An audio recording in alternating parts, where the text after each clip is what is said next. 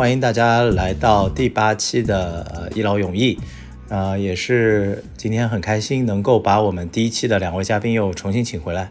首先呢，我这个嗓子呢，在上一次录完音到现在为止呢，因为可能当中经历了一次流感，我感觉还没完完全恢复啊，就是有可能在当中会有一些啊咳嗽之类的，请大家这个啊多多担当了。第一期我们其实聊的是啊，可能老板会给大家画一些什么样的饼。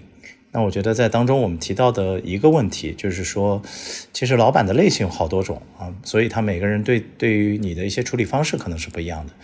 那呃，今天我们可能就会更多的聊一聊，呃，我们在工作中遇到的一些老板啊，当中有不乏有一些是特别奇葩的。我之前在那个外资银行的时候啊，第一个老板啊，就是我们那个支行长啊，我就觉得狮子女。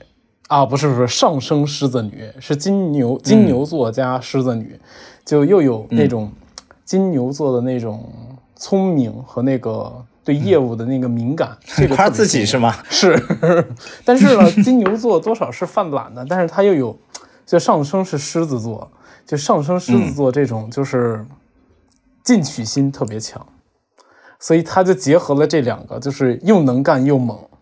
哎呦，这个真的是。就是一下子就把这个调儿就起特高，就我第第一个我觉得印象比较那个什么的老板，就这种业务层级的，哎，这样。但是呢，哎，多少有一个小问题，就不知道这儿好不好吐槽。可当然可以吐槽，没问题，他听不见，你放心。就是当你很牛的时候，哇塞，见了你如沐春风；当你就是从那个高峰上过去了之后。或者说，哎，你要从这个呃岗位换到别的岗位，或者说你要离开这个支行了，或者怎么样，反正就类似于这种。你跟他路过的时候，他眼睛都不会看到你。我刚开始以为啊，这个这个问题可能是在我离职的时候我才发，我才被就是隐形掉。但是后来我发现，好像很多人都说，哎，在路上发现就是迎面过去之后就隐形了。很多人就你跟他之间其实好像形同陌路了，就是这种感觉吧？啊，不仅仅是形同陌路啊，就当做就是完全没看见、不认识。哦，那我觉得是有点夸张。这个你你说的这个，我我我认知当中跟我的第一任的老板有一点点像啊。就是我来讲一下，就是第一任的老板，刚你跟跟跟你提到这个有一点类似的。第一，呃，能力非常强。啊，这一点是就是毋庸置疑的，就是自己做业务起来的，所以能力会非常强。啊，第二点，对于呃目标的追逐的这种感觉，也就是你刚刚所说的这种成就感，他要求非常高。就比如说咱们要做到什么第一啊，一定要做到多少啊，他对于这方面有一个特别清晰的要求。呃，第三点呢，就是我不知道你的这个支行长当时对你的管理是不是这样方式啊？他对我们的管理方式就是简单粗暴，很直接，没有什么我们现在的所谓的什么要。啊，正向的疏导啊什么的，没有时间搞这些，就是根本没有，所以他就最简单粗暴。我给你举个例子，当时我听到的，他跟我说的一个关于追业绩的一个一句话，我听完我就整个人愣在那儿了。因为为什么？他是一个在呃美国长大的台湾人，所以简单来说，他整个人的状态应该是比较美式的，就是是一个美国人的状态。然后就在说到呃这个月业绩能做多少，我比如说我说做八十，对吧？他说。呃，我觉得你应该做到一百二，就比如说是这个状态。我说行，我尽力。他在楼梯上跟我说，旁边还有其他人啊，然后他就跟我说，他说是这样，你这个月如果做到一百二，我就请你去，比如什么地方吃饭，对吧？假如说后面补了一句，就是如果你做不到，我就那天正好下雨，他手中拿了一把巨大的我们银行的 logo 的伞，他说我就把这个伞插到你屁股里撑开。你能，你你能理解我那一刹那，我就觉得说你在说说什么，就是那种感觉。你怎么可以说出，就是他可能也是开了一个玩笑那种感觉，但是在我那种当时的这个沟通中，我分分秒秒体会到了那种痛苦，你知道吗？然后我就说行，我先去打电话了，我不跟你说了。就是当然最后我这个结结局还是比较好，但是你理解他的那种沟通方式吗？就是他为了要达到那个指标和那个方向的时候，他是。可以说是不择手段，或者说出这些怎么样的话，他不会来过多考虑你人的感受啊。所以我不知道你刚才说的那个，呃，你的支行长是不是也会这样？就是我奔着那个目标去的时候，反正大家就怼着劲往那儿冲，但你当中不要给我找这些有的没的理由，他是不接受的。这已经是十年前的事儿了。就刚开始，我觉得啊，这就是像这种。确实是太这个人人有问题啊，就是用人朝前不用人朝后。但我这两年反过来想，这可能是就是 E 人和 I 人的区别。怎么会突然想得出这个结论？就是 E 人，哎，E 人是外向对吧？I 人是内向对吧？嗯嗯，这个这这个我没记错对吧？就是我觉得他是一个就是。金牛座和狮子座的拧巴体，就是说他在他需要做伊人的时候，他是把自己拧到那个伊人，然后去啊，就是那推推动啊，这要干嘛？要冲锋号干嘛？这个，但是一旦他不在那个就是他需要做工的地方，就比如说你在呃这个楼道里或者怎么样，然后你这个人又不在他的那个这个这个阵营范围内了。那他就不想去扭那个按钮，因为他其实内在是一个 I 人，他觉得哎呀，我浪费这个心力，我还要跟你热络，我还要跟你那个假惺惺，不如我们就装作没看见得了。其实 E 人和 I 人，我觉得这个也是我有在前段时间特地去研究过。我觉得 E 人 I 人除了呃外向和内向，它其实最大的分别。不是以上两个这么简单，他是说艺人是可以从，就是他的给自我充能和充电的方式是通过和外界交流。就比如说一个人和这个人交流，和那个人交流，交流完一天，他感觉他充满了力量。就是比如说，就算谈客户啊，这种人谈了一天，他其实是非常有能量的，他是可以反向从别人这儿吸取这些能量，他是这个充能。I 人呢，就是说他也可以做到和艺人一样的谈客户的那个状态。包括去沟通那些，他可以特别顺畅，甚至于他比 I 呃艺人还要厉害。但是当他一旦停歇下来，他所有的这个脚步，他的状况是他是亏电的，他就是身体的能量是在释放的，没有办法就是通过这种方式来补充自己的能量。而他补充自己能量更多的方式是什么？比如说自我反省，啊，或者看一本书，或者读了一段文字。啊，然后有一些画面，他是可能给自己有一些充能，是这样的。对对对对对，他就是那个大脑要放空一下，因为因为我现在发现，我我现在状态也是这样，就是就是我需要放空的时候，我真的是不想调动我那个。哎，就是要要调动那个情绪，我也可以调动，我得深吸，但是很痛苦，对，哎，对，很痛苦，但是所以所以我现在慢慢理解，我我在想他他是不是就是也是这个 E 人和 I 人的切换按钮，在楼道里他就不想按，哎，就算了，就这样吧，放过大家是吧？对，哎，对你放过我，我也放过你，就这样。所以 A 大因为对，其实同样这个老板应该也有认知嘛？呃，对，有。对，那你的观察是什么？如果从你的角度，因为你跟他打交道后来也是比较多嘛。其实我对那个老板的印象一直都还，嗯，挺好的。我我跟马乐当时我们其实在一起块儿工作，那那个其实呃是我们行长，但是我们在行长上边一直是有一个直属领导的。我一直是对我的直属领导的印象。可能比行当的印象要更深一些，因为直属领导可能日常沟通的接触的那个内容会多一些。你你那个直属领导好像是不是当时也虐虐挺惨？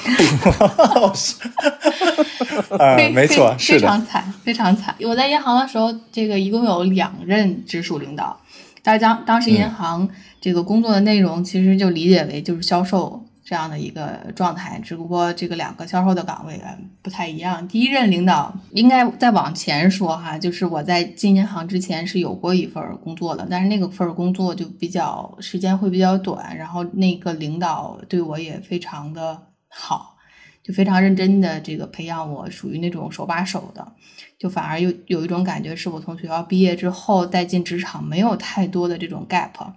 那反过来讲，对我不太好，就是我对于真正的职场是什么样的，是没有一个正确的评价的。然后后来就到了银行，大概就像马乐说的，十年前，也就是二零一四年左右，那个时候进了这个银行。当然，一会儿老麦是不是也可以给我们普及和解答一下那个时期的外资银行是什么样的？但我个人认为，那个应该属于标准的职场了，就是什么宫斗啊、算计啊、八卦、绯闻啊等等等等都有了。但很，但是很可惜，我自己还是个傻白甜，就不不是就不太懂职场的这些东西。然后我特别记得，我刚进这个银行，接受完培训，然后上岗，我可能入职在，嗯，就一个月内吧，就当时就是我有客户来的时候，我就告诉了这个呃我的主直属领导。当时为什么直接跟直属直属领导说啊？没有走那些流程，一就是自己不熟悉流程嘛，就想问问具体流程怎么走；二就是想，我觉得还是有一种想法是想赢得领导的认可吧，所以才主动跟领导去说。但是把把客户给了领导之后，后来就没有下文了。然后再往后再问领导的时候，领导就会很搪塞的说这个啊，这客户质量不行，客户已经走走掉了，或者怎么怎么样的，就基本上搪塞我。再你再过几天，你就会发现，哎，好像不太对。我当时这个客户好像是在另外一个跟我同级别的这个，但是是领导非常认可的这样的一个同事的名下了。嗯，就是就被分掉了。其实对我没有我没有证据，但是你很明就有一种感觉说，哎，我这客户，但是我当时也刚开始说我自己没有心眼儿啊，所以我也没有什么保留太多客户信息啊，也没有主动跟进客户啊。所以这个客户其实到别人名下了，那这个事儿发生之后时候，我还是挺挺挺震震惊的。然后自己那会儿也刚入职这个一个月左右，然后被切了，对，就被切了。然后就自己也不知道该怎么办。嗯，这领导在职的期间，我跟他的关系其实一直都没有特别特别亲近过。我觉得主要原因一就是因为我自己内心其实是一直对他有隔阂和防备心的。第二个就是你是说你换地儿的那个第二个那个地儿？第一个领导不是咱们俩一起那个地儿，就是咱俩一起那个，是咱们俩一起。对，这么多年你也不知道，谁呀？我没跟你说过，激发了我非常强的好奇心。对，我就这个我没有，我也没跟马乐说过，从来没有跟任何人说过，只有我自己知道。嗯，所以我对他一直是有挺强的戒备心。然后我跟他的关系其实一直是比较比较怎么说，就没有很亲近。但我也很明显，那个领导其实从开始就不是特别喜欢我。的一个很重要的原因，是因为我当时招进来就是马乐刚才提到那个行长招进来的，就说白了，直属领导，我觉得他认为其实我不是他的人，所以他也不待见我，他一直也是希望我可能在试用期就走掉或者怎样子的，但是我就一直也没有走到，一直呃存下来。再后来的有一些事情，马乐应该知道，那个行长从呃那个直属领导从我们行出去之后，啊自己去。做了一些相应的这个，呃，收入会比较高的，呃，现在咱们叫三方哈，就是那些理财公司的一些比较高的一些职位，然后他有呃找行里很多人去跟他一起干，但他也有找过我，但我个人认为他当时找我就是因为他实在找不着人才找到我，他肯定不是因为欣赏我或者怎么样才去想让我成为他的人。嗯，所以这是一个老板。然后说回到第二任老板，就，我就觉得我在银行的遭遇的确是有一点崩溃，崩溃。第二，没想到还有这么多八卦。第二任老板就更，我觉得就更奇葩了。就他不单是人品不行，他素质也不太行。我特别记得那个大家当时经常会说，就是因为在外资银行嘛，对形象要求还比较高，就是女生经常就要求穿一些丝袜，然后穿套装。然后我就听我们同事有人说，就是那个呃直属领导会把这个丢到垃圾桶的丝袜捡起来重新穿上的这样的一个人。什么？然后 啊，这是什么气氛？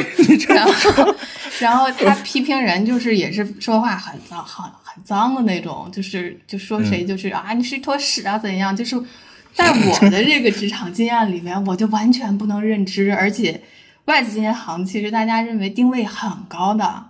这个在很多，尤其十年前，就那样一个挥金如土的行业，所有人的这个外表都是非常光鲜的。所以，当我第一次接触这样的直属领导的时候，我自己又是非常啊震惊的一种一种状态。在在当年，可能你看起来这个东西就是是一个特别不可接受的行业，不可接受的一个行为，在现在叫 ESG。也是，你这个笑话很冷啊。人家就保持这样一个可持续的一个状况，觉得没必要，为什么要扔？还能穿，是不是？啊，挺好的，保护这个地球。他没有，他没有拿起来，他没有拿起来在闻。没有，你这这画面崩溃了，真的是。可能也有哈，就我我不太知道这个，但我我对我听到这故事的时候，我也是挺震惊的。然后这个说回当时就是工作经验哈，我也是那那时候还需要培训，培训完回来之后，然后有一次是这个保险产品的销售，当时是保险公司过来做了一次培训。那对我个人来讲，那应该是我第一次正式的要进行这个保险的销售的工作。但那次培训的时候，没有人通知我培训，所以那天晚上我没有培训。然后快到下班的时候呢，就是这个这个同事，包括我那个直属领导，在办公室就开始说，就说啊，这个呃，这个大家注意什么什么事儿，什么条款，明天开始卖了，然后怎么着怎么着。但是我看到那个就是当时要填的那些表格也在我桌子上，然后我就完全不知道怎么填，完全不懂。然后我就开始问，哎，我说这个空应该填什么？然后那个空会填什么？这时候会有一些就是同级别的同事就会说啊，那个 Ada 这个应该是怎么着填？然后我再问第二个时候，人家还会回答挺好的。但是我再问第三个的时候，那直属领导就很很蔑视的，很怎么说羞辱性的跟你说啊，你怎么回事啊？刚刚培训都说过了，你怎么就不知道？脑子是不是有屎啊？怎么的？就开始就这样，哦，就直接输出了，开始。对，然后我就愣到了，我心想。我不知道啊，也没有人跟我说，而且我那个时候就根本就不知道他们刚刚做完培训，因为他是我们团队的直属领导，然后就没有其他人再给我解释了，再去教我。刚开始还会有人会教，然后大家会看到哦，那直属领导这样对你，因为我其实是从别的行调到那家支行的，就是我说白了就不是那个行土生土长的人。然后我就又被啊区别对待，然后其他人也就也就不帮我了。我那个时候我真的是完全完全崩溃，挺无助的。我觉得，对我记得你跟我聊过这个吗？对，那天我真的是我们我们银行当时是 base 在一个这个这个比较好的酒店，叫凯宾斯基酒店。我那天下班之后，我就跑到那个凯宾斯基的这个卫生间，就是出了行门之后，我就忍不住了，我直接进了卫生间，哭了将近一个小时。就好委屈，我觉得我自己怎么这么委屈？我说我做错了什么？当时我就特别不能理解我做错了什么，因为我从来没有顶撞过他，我也没有做错过什么，而且我还是我个人认为我是个很乖的人，为什么要这样对我？但这个过了，我现在也有十年的工作经验，我现在想起来就是最大的一个问题，我自己这个最大的一个教训哈。其实在我包括下一份工作、第二份和第三份工作。比较这个很多的认知就是，我的问题就在于行长喜欢我，但是这个问题就给直属领导带来了很大的一个威胁。当时我调到那个行也是因为行长把我调过去的，就是我特别记得我第一天进那个行的时候，行长的确很喜欢我。行长其实行长是想给我一个表态的机会，就告诉大家我们行来了个很优秀的人，所以行长就就直接点我说。这个 A 大说一下今天的这个整个市场的行情，然后我说完之后，行长特别开心，他很满意。但是从那一天开始，我就没有任何好日子过过了。都有人给你撑腰，你怕啥？我就傻嘛？我就自己我，因为我就傻白甜，我就是第一份工作，对于我来讲，我没有任何认知，然后我就一直傻白甜，我就受了很多的委屈。但是第二份工作之后，我就有一个觉醒，就在于哦。我过了第二份工作，大概两三年，我反应一个问题，哦，我最后的结果就大不了不干了嘛。那我就后来才能理解，大不了就是老娘不干了。那我为什么不跟你干呢？是不是？我为什么要受这个气啊？对，我觉得刚才那个马乐说的特别对，因为呃，如果一件事情是，就是作作为我们现在，比如我现在在做老板，其实你说越级这个事情，我的确不喜欢。但如果越级的这件事情的发起者不是说我下面的人主动找我的老板，而是我的老板表现出对我下面人的一个啊认可，那我觉得其实只要聪明一点的这个位于这个中层的人，他是应该知道怎么去做的。尤其是你，如果你也不用说你特别强硬跟他怼着干啊，但在有些事情上，我觉得你应该站出来。这点上，我觉得只要你一旦站出来，他反而是会往回走的。对我就我吃的最大的亏，我就是没有站出来，而且我当时发生了很多种这种事，每天都在发生，就这样的故事每天都在发生。就他给我刨个坑，你怼他，我跟你说叫什么来着？叫敌人像弹簧，你强他就弱，你弱他就强。对，你老往后退，他老就掐你。对，真的是因为是吧？因为他在最初做这件事情，我自己能想到的，呃，就是因为第一他。知道这样一个画面以后，他自己其实是心里是不舒服的。第二点呢，他是用有可能用第一次和第二次的这种很呃怎么样说呢？就是进行人身攻击的一些态度啊、状态，来对你进行测试，看你的反弹是怎么样，看你的弹性是怎么样。然后他一旦发现哦，原来是可以拿捏的，那自然他就肆无忌惮了。就是职场当中有很多人的状态是，他对于你就是欺软怕硬。我们经常会看到，我们会说，有时候职场当中有一个人，大家对他评价就是这人不好弄。有人这样说啊，这人不好弄，不好相处。但是你会发现，如果那人是有能力的，他不好相处，但是他的老板和上层对他其实都还 OK。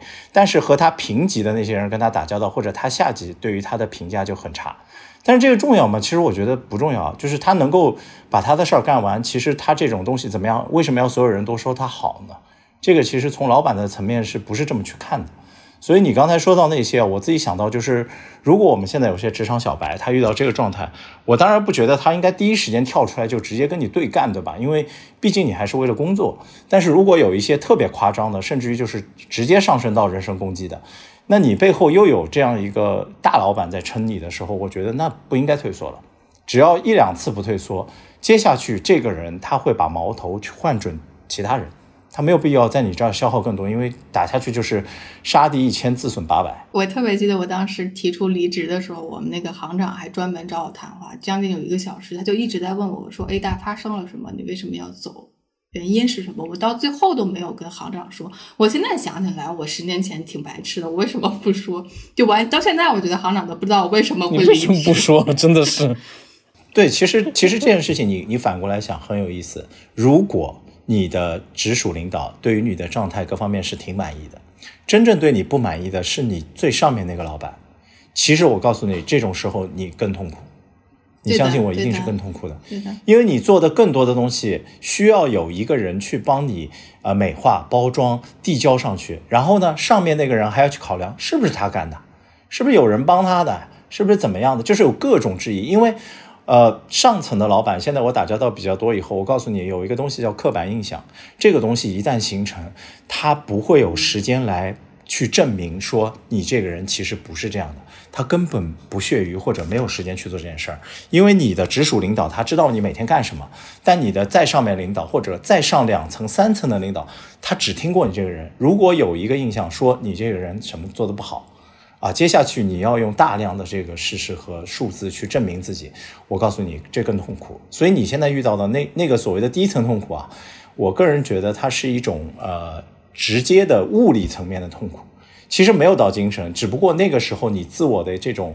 呃，抵抗啊，然后自我的意识啊，没有那么强烈，所以你很容易被他这种情绪给左右。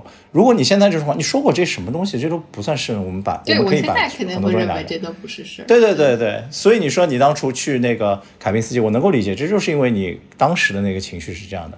所以像呃，如果像同样的这些事情，比如说马勒，你现在你你工作中会有这种人吗？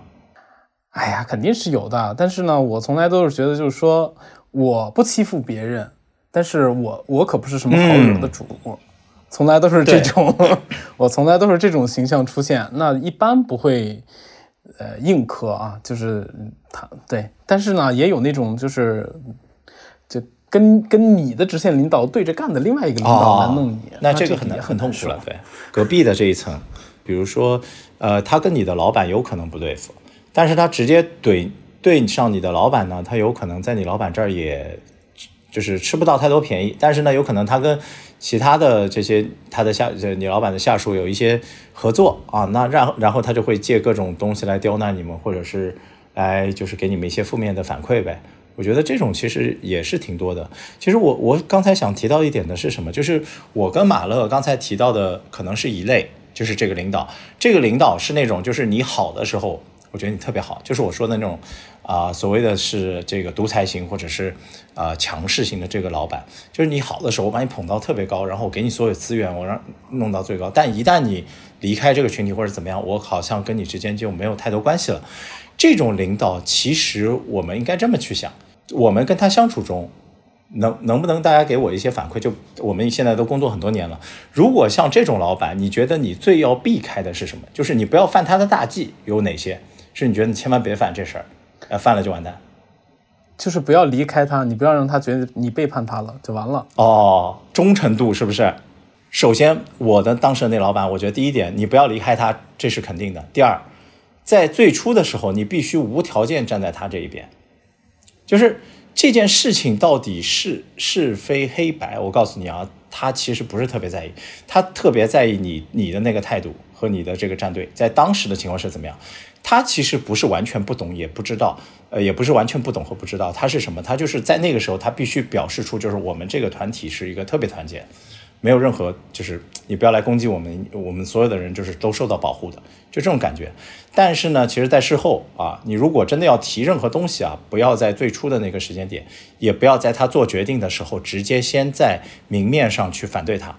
这种情况呢，大几率就会造成什么？他会觉得你不是在反对这个意见，你是在反对他这个人。那这个你后期你就得不到信任了，得不到信任，得不到资源，那渐渐的就会被边缘化出这个团队。那后期可能的状况就是，即使你在这个团队里，他对你的状态就是我看不到你，我不认识你，我都感觉你不是我的人。其实我觉得这是一个立权威的过程，就是他是要去叫什么，就是。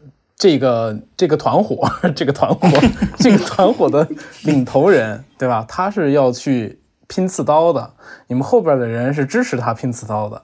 那他要拼刺刀，他肯定得就是不能那个太束手束脚嘛。那这种情况，在他拼刺刀的时候，你还当对方的那个盾牌，那就没必必要了。所以我现在特理解这个这个动作，就是他有时候。比如说什么反业务逻辑这种东西出现，其实它上边还有一个更大的一个逻辑在在撑这个反业务逻辑，所以我觉得就是当一个职场小白，你刚开始你就无条件听他就完了，不要想太多。你你你知道的多了之后，你再想，你刚开始想太多没用，反倒害自己。而且我现在有有一点也是在我近几年做了老板以后，或者是带了更多的团队以后。呃，我感受到一点，我不知道，就是像马乐，包括 Ada，在近几年自己的蜕变中有没有这种感受？其实，做老板，第一是我觉得很难，嗯，真的就是作为一个管理者和一个个人来说，我觉得管理者要难特别多。第二点呢，就是说，在我们去做管理的过程中，很多时候啊，就是下属对于你是有一些呃不符合实际的一些期望的。呃，我举个例子啊，这件事情。我早年的时候有的，现在我觉得，如果我是下属，其实这件事情你不要去有啊，就是叫什么？你觉得你的老板是你的老师啊，即使他真的不管从业务、从能力、从各方面都比你强，但是你不要去想老师这个概念。原因是什么？因为老师是一个传道授业解惑的人，而很多时候老板跟你之间还是有这个雇佣关系，对吧？还是有这个发放佣金所有东西。对你，你如果作为一个学生来说，首先我第一句话，你如果作为学生来说，你学费交吗？你不交学费，我还发薪水给你，对吧？你期望是我要一步一步把你带成长这件事情，我个人觉得到后期啊，真的能够获得的人，他的成长是他自己通过各种的一个发现也好，自我的反省，慢慢的去获得的，并不是说这个老板是一手一脚在教你的。所以其实有时候啊，很多呃职场中的人进入这个，呃，进入刚进入职场的时候，他特别希望说啊，我的老板要就是怎么样从头把我教成怎么样。我其实觉得老板其实没有这个义务，他如果能愿意做这件事情，那我给他加很多分。但是大家不要在进去的时候就指望说，哎，我我就是来学习的，我就是怎么样的，我一定要在在这老板身上。啊，获得哪些哪些东西？我觉得这个可能更多得看你在这个企业或者是在他的手下，你能发挥多大的作用。那相应的，有可能你的老板会阶段性的慢慢去看你。也就是说，就像传授武功一样，他不可能每个人都传授，他一定是看到这个人底子最好，对吧？然后最有意愿，啊，天赋最高。啊，然后又又愿意跟我一起做下去，那我觉得我愿意教你一些。我哪可能每个人去一个个教你？所以我现在听到有一些小朋友进来说啊，这个就是我觉得老板就像我老师一样，慢慢教我什么东西。我我只能说，可能还是在初期吧。就是到后来，这个概念我会慢慢的从我的理念中摒弃，因为我觉得毕竟这是职场，这和以前的读书的环境是不一样的。所以最近董明珠说那个现 在跳槽要交培训费。被喷死了。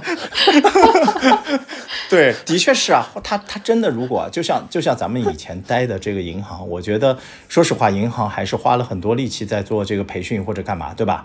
但大家想一下，你现在如果进入一个另外一个行业和那些哪有这些什么这个循序渐进的这些东西？当然，银行本来就业务比较复杂，也有一些合规的东西，但其他很多行业就是边做边学啊，然后你自自己成长，慢慢知道。就是哪个东西都是不会说谁教教完你像以前一样什么教完你做五遍作业什么错题集弄完以后没问题你再来不可能再有这种东西的，所以我是我是觉得大家有时候对于老板的期待值过高，导致了什么？就是你你可能对于老板也会有不满，也就是我们刚才提到的，比如说啊，老板的情绪暴躁，我现在觉得老板情绪暴躁根本不是什么问题，以前我会觉得这个老板为什么情绪这么暴躁和不稳定。我现在知道，老板的情绪暴躁完全取决于他的老板怎么对他，就是他自己外在的一些原因，以及他自己可能自己调理自己的一个状况，包括他的家庭很多的一个复杂因素。你管他暴不暴躁，你又不跟他谈恋爱，就是这个东西跟你没有关系。我觉得更多的就是看这个事情怎么去做啊，你你跟他之间怎么样去沟通，这些我觉得核心。你好多人吐槽特别有意思，就说我老板脾气特别暴躁他又不是说整天怼着你一个人干，他可能对整个行都是一样的状态。为什么要就是去特别去标明说这个人脾气暴躁？我觉得其实脾气暴躁现在无所谓，真的任何关系都没有。以前我会吐槽，现在我完全不会。就是你要理解职场、理解人，你还是需要十年、二十年的经验的。对，我是觉得脾气暴躁这这这种事儿，就是他在输出焦虑，他被别人输输入了焦虑，他要把这个焦虑输出出去，所以他就脾气暴躁，就是这样。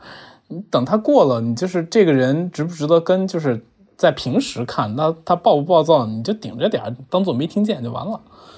对，这些东西其实就是当呃我们在职场中成熟了一些以后，包括呢，呃，就是你自我认知，比如说就是说你工作几年以后，你也知道自己要什么，你接下来做什么东西，平时你跟他相处应该怎么做，这些都知道以后，其实那些都是小事儿。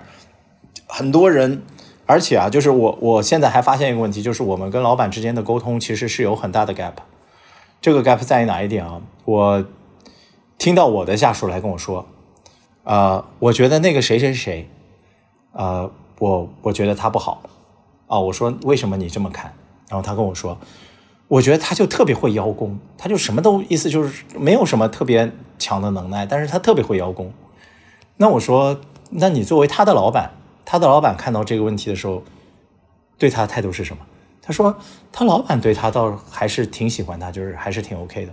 我说那你的问题其实点不在于说他会不会邀功。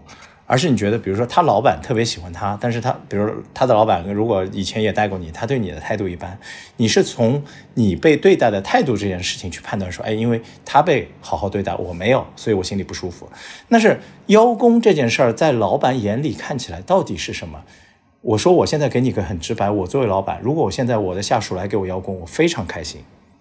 我开心的点是，第一，他有东西交到我手上，我能够跟我的老板去讲我们在做什么，而不是要我一个人自己去想这件事。就是我们到底干了什么呀？今年啊，我们怎么样？还有别人来说我们的时候，我们该怎么样？我下面有好几个人帮我想说，哎，我们在做什么？我们做的这一块特别好，对哪一块起了正面的作用？我觉得。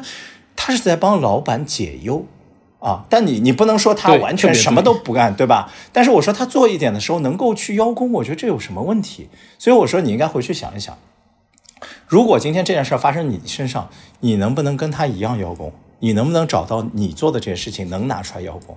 如果能拿出来邀功，我觉得我们可以来讨论一下。我觉得其其就是不管是以前你的老板或者我对你的态度也会不一样，因为为什么？在不管在这个银行也好，在其他企业也好，很多时候你闷头做事的这些人啊，是很容易被忽视的。那哪一些人是比较好？是又会做事，还会讲故事，对不对？那我觉得这样的人其实是会受老板欢迎。那你的老板即使是一个再 tough 再怎么样的人，你有这些东西交到他手上的时候，他不开心吗？我觉得他状对你的状态是应该不一样的。尤其在年底啊，我们现在在看这个年底的啊薪资的增长。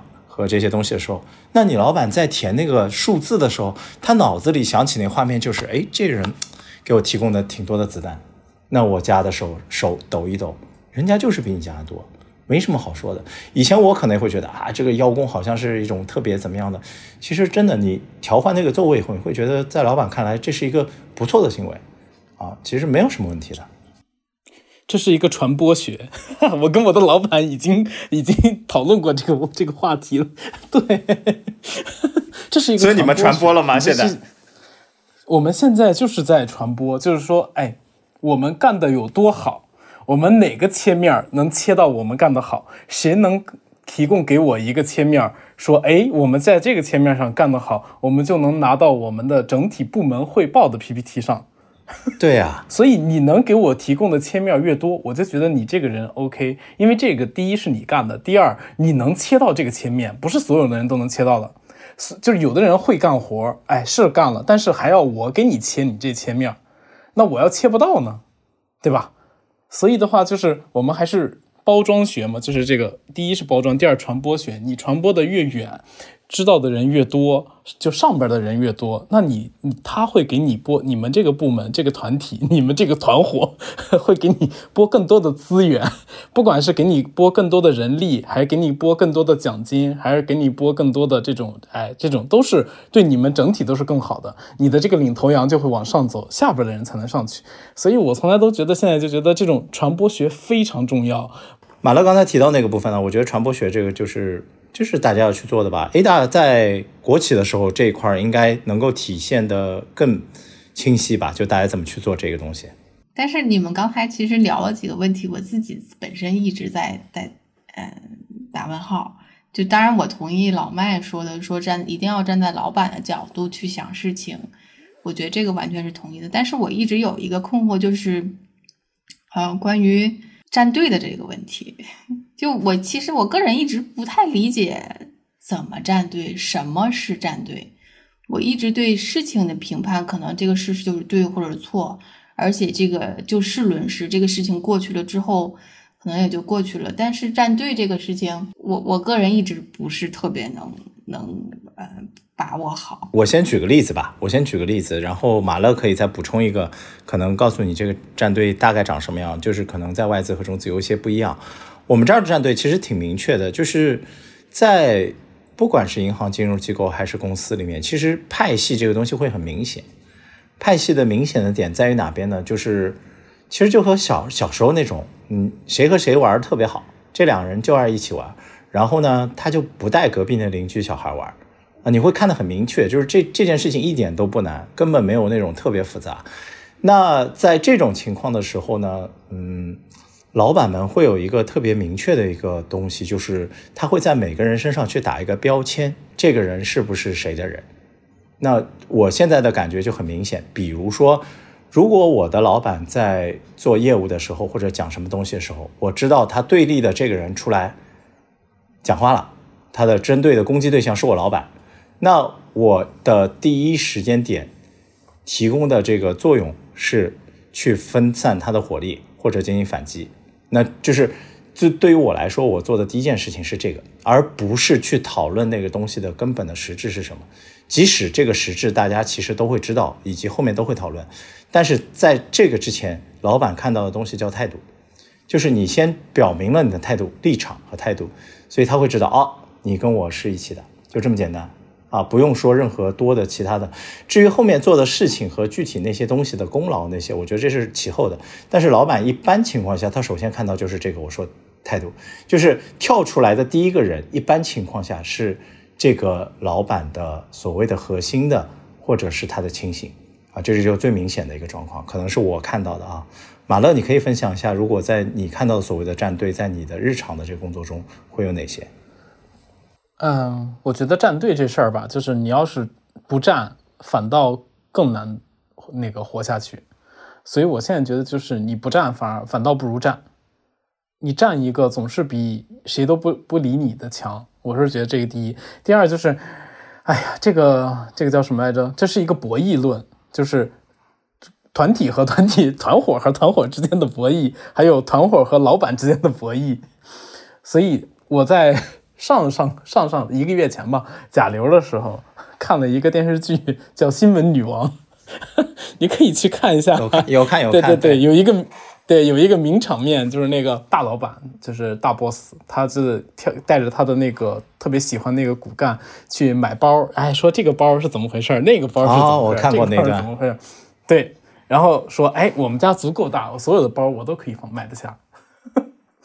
所以，所以在他看来，那不就是吗？三个团伙，你三个团伙掐，然后对于我公司来讲是好事儿，因为互相竞争嘛，螺旋上升嘛，对吧？你要是一潭死水，那我这公司完了，那我自己还得在那拼，对吧？老板就想着，哎，你们三个斗，你们三个斗，我在这看，然后我坐收渔利，然后你们三个就互相卷吧，卷卷卷，总是能给我卷好的。所以我倒是觉得，你你站在旁观者去不参加这种卷，我觉得没有意义。老板就是想让你们卷，老板就是想让你们互相踩、互相坑，他就是想看到这种这种局面。所以那个电视剧非常的，就是在在抖音上特别火，就在讲那个，哎，我哪个包都要。就刚开始可能他的那个，他带带他一起去看包那那个叫谁佘诗曼，他他一直觉得，哎呀，可能我这个包最重要，怎么样？但是老板给他传达的意思是，你们这些包我都要。可能有点出乎他的意料，但是这个确实是，那你就卷吧。你现在在职场不都是这样吗？大老板都是想让你们各个团伙直接卷。就算是我同一派系的，哎，这就是资本家的黑手了。我觉得一个人，如果你要是能力够强的话，当然肯定日子好不好过是另外一个日子，就是另外一个方面，就是你能力够强的话，其实不论是老板也好，还是说公司更高的管理层也好，他们知道这个百分之二十的人干着百分之八十的活儿了，所以只要你能力够强，其实你是有足够的呃影响力的。第二一个就是说战队，我觉得如果能力强的话，可以可以不，哎呀，不用说不考虑战队吧。但我战队这个事儿对于我来讲，一直都是我没有从来没有明确的站过队过。就是像我刚才说的那几个领导的例子，他会专门黑你啊，或者刚才大家分享的说要表达你的态度啊，你是支持或者反对。我从来没有说因为我出于站队的原因去表达一个态度，但我会从。这个事件本身的这个逻辑分析上说是对还是错，即使他可能是认为不是我们统一队的，但是如果他的观点对我还是会支持。我我觉得你的这个状态就是还挺好的，呃，但是我我现在就是发现，就是这么多年下来，我发现有一个事儿，我终于看清了一点，就在于很多这些当时你觉得对的事情，其实有可能不一定对。这就是我现在反过头来看以前的这些事儿，就是比如说你这个业务，哎，你一直在说我我要这么干，这么干才能利于这个业务更好的发展，巴拉巴拉。你在当时你站在这个角度，你是想要，哎，就是让这个业务更好嘛，对吧？你这你觉得你是对的，但是大老板在那想，我不想要这个业务了，我就想让他赶快死掉，你把他干黄了最好。嗯，我就想把你们咵一下切掉。那在大老板看，那你。我都想让他黄了，你还在这想往好干，那我肯定说你不对。我我觉得就是其实马乐说的一个东西和 A 大说的当中有一点点不一样，因为马乐其实谈到的部分已经进入自洽了，就已经谈入自洽了。就是我们不要去证明这个行为，我这样做和那样做到底哪个是更好，因为我们也没有办法回到。呃，这个时间的河流中再去看了，再去说，因为我们的决策和决定其实是基于我或者我能够站到我的老板的这个层面，但是再高层和三百六十度的这个维度到底是应该是怎么样是最优解？我觉得我们没有办法去探探索。A 大刚才你提到的那个部分，我觉得我可以回答你一些吧，就是你说的第一点是有关于如果一个人能力特别强啊，然后。他是不是有可能独立于所谓的这个派系和战队之外？呃，我的个人感受是，第一，呃，没有人的能力是不可以替代的。啊，你告诉我这个能力强，我就告诉你，我可以消灭掉这个人，我找四个人来替代他也行。我不是需要一定的这个人，呃。其实我们看那个 Chat GPT 的这个事情的时候，我们就会发现嘛，后来有很多这个里面的宫斗剧也出来了，你就会发现那个人能力肯定是最强的。但是我真的要搞你的时候，我绝对不会去担心说，呃，这个人少，就是我们以前说的嘛，就是少地球少了谁都能转，不管这人是谁，他能力有多强，呃，他如果不就是不占任何队伍是没有问题的，但是很容易在就是所谓的帮派火拼当中，他成为那个。就是牺牲者，我觉得倒是会有这种情况，因为我想的也是比较阴暗一些。那呃，如果是最好的一个情况是，如果唯一就是他是搞技术的，他是纯技术，他不涉及到任何的这些其他的相关，我觉得可能会好一些。但你要说真的是搞呃流程啊，或者这种就是跟其他部门有息息相关的这个部分，你要说我要完全独立的去啊游离在所有人之外，嗯，我现在看到的有，但很少。就是他的职级最后通常不会特别高，因为他的状况就是他是 support function。那还有一种可能就是他上面有个大老板，他的确没有跟谁都在一队，但是他有个巨大靠山，犹如你当年进来的时候，你有个大靠山在上面，那谁都不敢动他，他能力又强，是会是会受到重用或者是会怎么样的，这是 OK 的。所以就犹如你说的这个情况，如果他要达到那种情况，他是要有几个东西加持在身上，他才能做到。那你要说我光靠一个，我就是我特别厉害，我我一切讲事实啊，我对事不对人，其实是我特别想要的一个状况。但事实是你在这个 职场的大染缸做的时间越久，会发现这个理想化的状况越来越少。我现在老板就有点。多少有一点想，就是理想主义，想对事不对人。我现在成天在给他洗脑，我说不要对事不对人。我说你要在你们那儿，我觉得挺难的。对，我说你要对人不行。我我想起一个奇葩，也不是奇葩老板了。我想起有一个，就是老板的一个逆鳞的区域，千万不要去触碰。不管他是强势的老板、内向的老板啊，然后这种。啊，情绪型的老板各种啊，有有一些老板其实特别愿意跟大家分享情绪。我现在来跟你们讲一个我职场初期的这个老板特别有意思，他是我们以前行的副行长，呃，其实就等于 Ada 后来讲的那个故事有点像，他是介于我跟我行长的一个关系，他是当中那一层，但他是一个副行。然后他来了以后呢，他其实非常器重我，因为他来了以后，第一天找所有人聊天，其他人可能就聊了十五分钟，找我聊了一个半小时。他觉得他得到了巨大的信息，然后又觉得我是他可用之人，而且他第一天就想把我招至麾下，啊，就是这种感觉。但是我的心情是这样的，就是说，第一呢，我觉得我很难在很短时间内对这个人产生信任。你刚来第一天，你跟我一堆说我就怎么样，我觉得也不会，我要看，逐渐去看。然后我第二呢，我又觉得我的大老板对我非常好，啊，就是那个用散称我那个对我特别好，所以我觉得。呃，我好像这样直接对你表忠心，我心底有点不舒服，就是我做不到。那么他也没说啥，但是他呢就会在接下来的几个地方不断测试你，但他测试的点真的，我觉得我受不了。一个男生问你，一个男的老板问你说，你发觉我跟昨天有什么不一样吗？这个问题，我觉得如果是我女朋友来问我，我其实也挺难作答。一个男生来问我，接着呢旁边就有一个特别会拍马屁说啊，你换了一根皮带。他说对，然后就跟我说：“哎，你怎么都没有发现？”我心想说：“见鬼了！我每天跑业务，我能发现这个东西吗？就这些特别细小的，我就不能发现，对吧？那我的确也不会做这个。我觉得我会做业务，我业务能力特别强，我一个人抵四个。我觉得你总得依赖我。的确是的，初期他是需要依赖我。接着好死不死又发生第二件事儿。第二件是什么呢？这个老板在行里面喜欢一个女孩，喜欢一个女孩呢，他呢就。也做了一个在当时啊，这个零几年时候看起来比较浪漫的事儿。这个是什么呢？因为当时大家其实喝咖啡啊，这个星巴克已经算是很好的这个咖啡了，一般就是好多杂牌的啊，自己冲的不是银行泡的都有。他呢就去星巴克办了一张卡，啊，办了一张卡，可能存了五百块钱，然后就跟那那边的人说，这个女孩来，你就不要收她钱，然后就跟她说已经有人帮你买单了。那我们事后想，这个 在早年你刚入职场的时候，有人做这事儿，其实挺浪漫。好死不死，这女孩带我去了，结果呢，喝了两杯，就是她请我喝了一杯，我也不知道谁请的，反正就有人帮她买单嘛。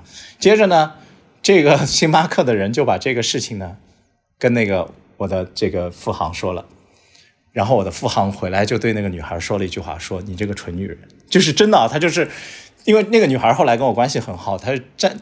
站在他旁边说：“你这个蠢女人！”就说了这样一句话。从那一天开，开始，我告诉你，那我的这个每一天真的是煎熬。就是这个老板用尽一切方式来整你，就是你能力再强，业务再好，我拆你盘子，我不给你资源，然后我就就刻意打压，我就搞各种事情。当然，这个他后来这种做法，就是可能就是行长也看不下去了，也也算是站出来去主持正义了。但是我觉得就是。这个一这个雷区，我觉得是什么？就是这种人他其实是那种，呃，应该这么说吧，他心底是有一些自卑。他不是那种自信心特别强，否则他不会觉得你是一个威胁。因为我我又没干什么，我就喝了个咖啡，你又觉得这个事儿好像我在当中捣鼓什么东西。因为我觉得第一是他心底是有一些自卑的，第二个呢是他在我给我释放出这个善意的信号以后呢，我没有答应他，我没有给他足够的回复，然后呢就导致了这个后来的他的机器针对。所以，如果是我重新去走这个职场的这个部分啊，我觉得对于我来说其实无所谓，就是不要把嗯，不要把自己看得太重，因为我那时候觉得我自我认知还是我自己是一个可以改变很多东西的人。其实我现在看起来无所谓，这不就一份工作嘛，你就正常打工，你帮这个打，帮那个打，其实没什么区别，不用去计较到那些。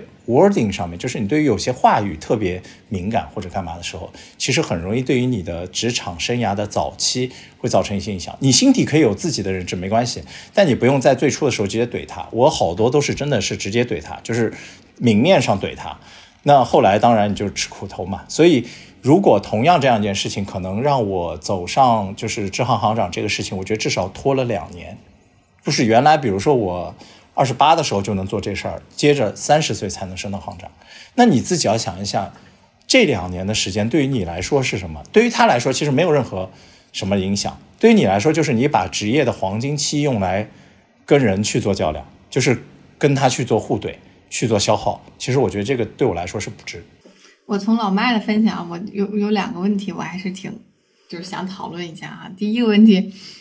第一个问题就回到那个能力强的这个问题哈，我突然间想到，因为我我的确在不同的行业有做过，然后有在大公司、小公司有做过。我觉得能力强的人，因为咱们一直讨论的像外企，尤其是国际影响力、世界五百强非常优秀的企业，它的培训也好，各方面都很完善。我们在其中就是一个螺丝钉的岗位。这种的确能力强的人，你可你你虽然老板不愿意把你换掉，他得拿四个人来补你。但是你的确是可以被替换掉了，这个世界还是可以照常转的。但如果是在一个初创型的企业或者是一个小企业里边，很多初创型的小企业，这个垮掉的很重要原因就是他们丢失了那个魂，就是他丢了那个能力很强能带的。对的，有的时候这个公司为什么能起来，真的就是因为那一个人。我觉得又回到那个 Open AI，它为什么能回去？就是它是不能丢掉的。它如果它丢掉的话，那这个企业是是是转不起来的。所以它跟企业的本质有很大关系。我觉得这也是为什么你看所有的大型的企业，世界的五百强也好，它把你最后都规训为你是一个螺丝钉，因为我是希望你可以随时被换掉，不管你有多优秀。越大的企业是越会是这样的。然后。这第二个问题，我真的我也我也非常同意你的观点，因为我也有就第二份工作我的经验之后，我第三份工作的时候，我的确就完全变了一个人，我就发现，哎，不对呀，怎么我受气也是我走，对吧？不受气也是我走，我为什么要忍你呢？对吧？老娘就不要忍你，我就跟你对干。其实我在第三份工作的时候，我的态度就完全转变了。然后我在第三份工作的四年，我们算了换了大概三任老，就我上直属领导啊，不是大老板，我的直属领导大概算了换了三任，我们团队都换了三个，就我没有动。我们这个公司的人就说就是铁打的 A 打流水的老板，就我就是对着干，我看不惯你，我觉得你说的不对，我觉得你这人人品或者不行，你干事能力不行，那我就拍桌子，我就是拍桌子那种，然后给就是愣干的那种。但我我刚才为什么特别同意老麦的观点？我现在回过头来看，我觉得我第二份工作也好，第三份工作也好，都是不对的状态，都是不对的。就是我完全不说不受受气，就十年之后，我们行长还不知道我为什么走，或者说我在第三份工作的时候，我天天跟我的直属领导对着干，就看咱俩谁谁谁错谁强是吗？你看是没有我行，这公司是没有我行，还是看没有你行的时候，我觉得都挺白痴的。哎，马乐之前不是也有吗？我记得你之前也是跟老板怼是吗？就是看是哪个领导嘛。如果是自己的大腿，那你肯定是那种，那对吧？你如果不是大腿，那你该怎么地怎么地。因为银行可能跟别的地儿不太一样啊，就是金融这个领域是有合规的这个底线的。只要你站在合规这一边，你可以怼死任何人。所以这个事儿就是对这个东西底线不能破对，就。是你利用规则，你把规则利用好，你可以怼任何人。我现在是觉得，就是你们刚才说的这个，那你就对于职场这些咱们这些听众来讲，听众就是你先判断一下自己，你是不是有强大的资源，你这个资源可以影响到你公司的整体的大业务，影响到百分之十以上。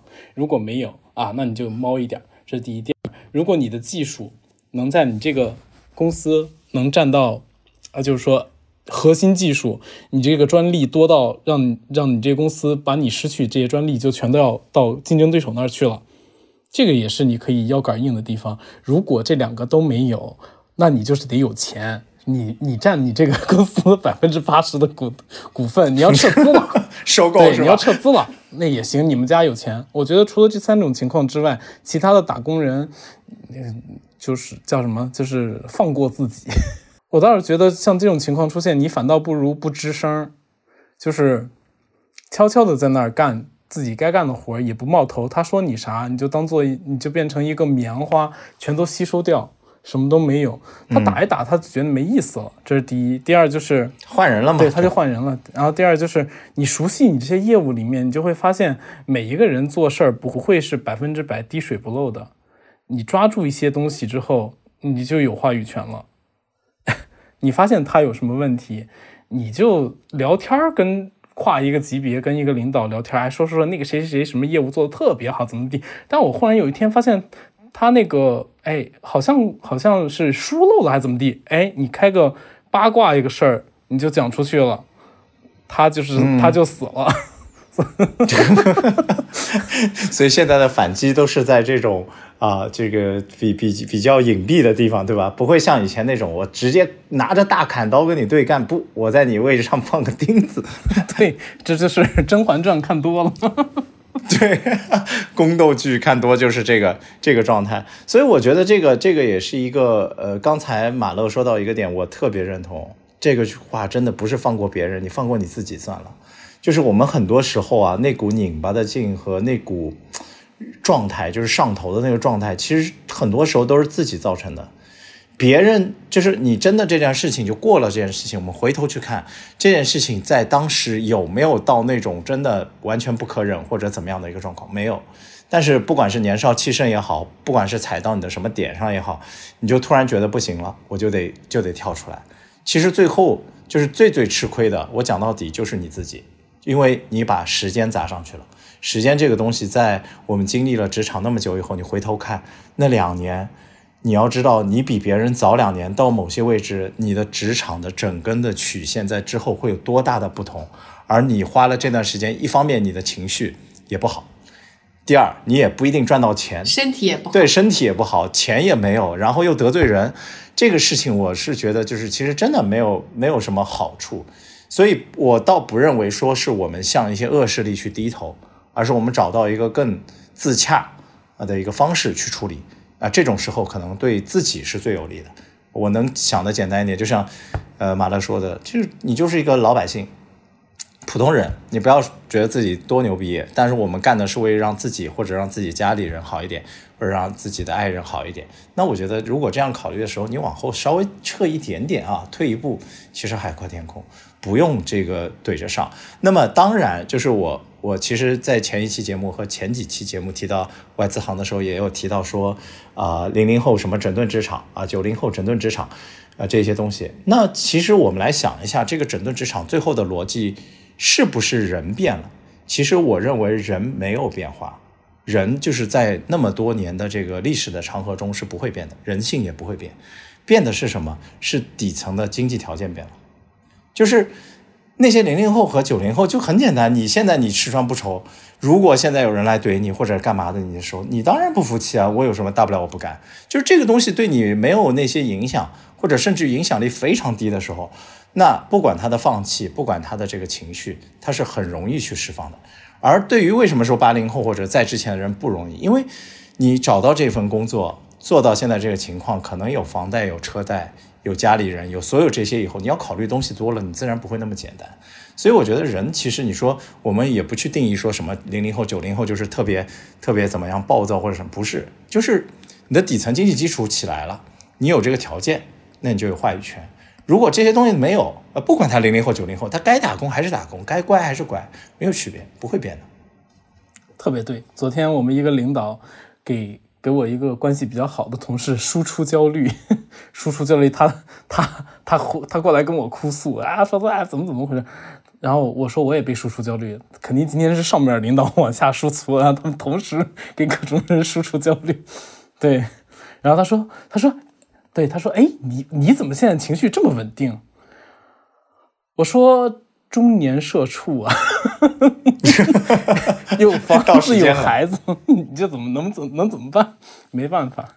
我前两天看一个，我前两天看一个抖音啊，看一个抖音说一个妈妈就是让让他们家孩子就上公立幼儿园，就不上私立幼儿园。为什么？因为他说，因为那个公立幼儿园一个老师要对二十多个孩子，一个私立幼儿园一个孩子可能要对三个老师，那他就想让他的孩子就觉得。